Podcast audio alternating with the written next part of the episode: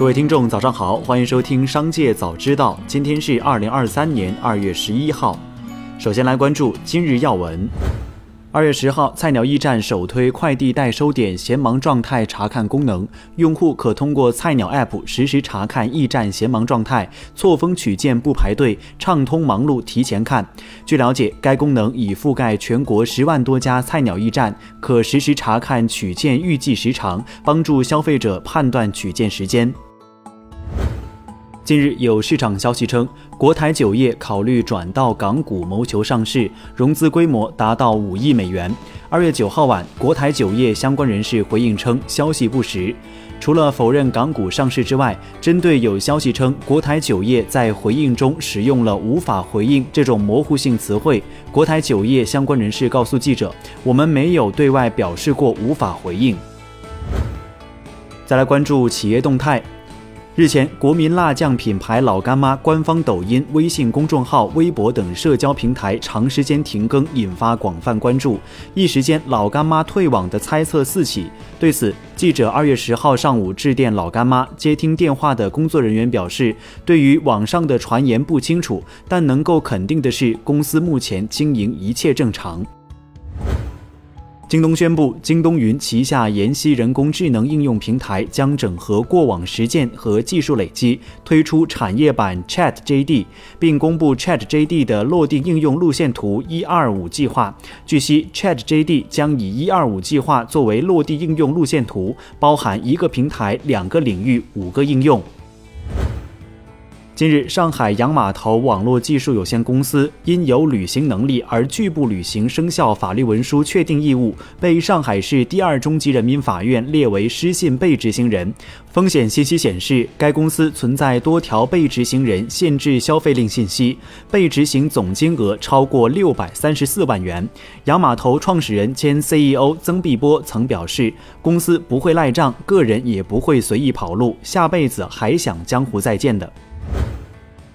二月十号消息，微软于本周四宣布了新一轮裁员计划，宣布在美国华盛顿州裁员六百一十七人。另外，据一位直接了解此事的人士透露，微软已经解散了仅成立四个月的元宇宙应用团队，该团队旨在帮助客户在工业环境中使用元宇宙。这位知情人士说，该团队约一百名员工已全部被解雇。雅虎公司表示，计划在二零二三年底前裁减百分之二十以上的员工，仅本周就将裁减一千个职位。私募股权公司阿波罗全球管理公司于二零二一年九月从威瑞森公司手中收购了雅虎百分之九十的股份。当时该公司有大约一万名员工，在最新的裁员中，将有一千六百多名员工失业。这表明该公司目前的员工总数接近八千人。此次裁员是该公司精简广告部部门运营的更广泛努力的一部分。再来关注产业新闻。记者从北京、广州、杭州、重庆等地酒店获悉，目前房量紧俏，部分酒店满房状态已持续数日。重庆某酒店工作人员告诉记者，附近的酒店也是差不多被订完了。北京的酒店人士表示，基本上周边酒店的价格都是往上涨的。据悉，有酒店给出的五一房间入住报价高出当前同房型标价的两倍以上，热门民宿五一已无房。央行在二零二三年一月金融统计数据报告中表示，自二零二三年一月起，人民银行将消费金融公司、理财公司和金融资产投资公司等三类银行业非存款类金融机构纳入金融统计范围。二零二三年一月末，三类机构贷款余额八千四百一十亿元，当月增加五十七亿元；贷款余额二百二十二亿元，当月增加二十七亿元。当前，由于提前还房贷的人有所增加，不法中介又盯上了这块肥肉，诱导借款人用利率低的经营贷置换利率相对较高的存量房贷，宣称可以转贷降息。银保监会消费者权益保护局相关负责人表示，根据监管规定。经营贷必须用于生产经营周转，但在转贷的操作下，经营贷流入了房地产市场。银行如果发现经营贷资金没有按照合同约定使用，消费者将承担违约责任，不仅可能被银行要求提前还贷，还可能影响个人征信。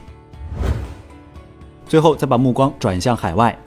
日本国土交通省二月九号提出，到二零二五年使入境游客人均消费额提高到二十万日元，访日游客总数的目标是超过二零一九年的三千一百八十八万人。日本国家旅游局的统计显示，二零二二年的年度访日游客人数约三百八十三万人，仅为二零一九年的百分之十二。虽然二零二二年十二月迅速恢复，自二零二零年二月以来首次超过一百万人，但仍无法预料依赖程度较高的中国游客何时回归。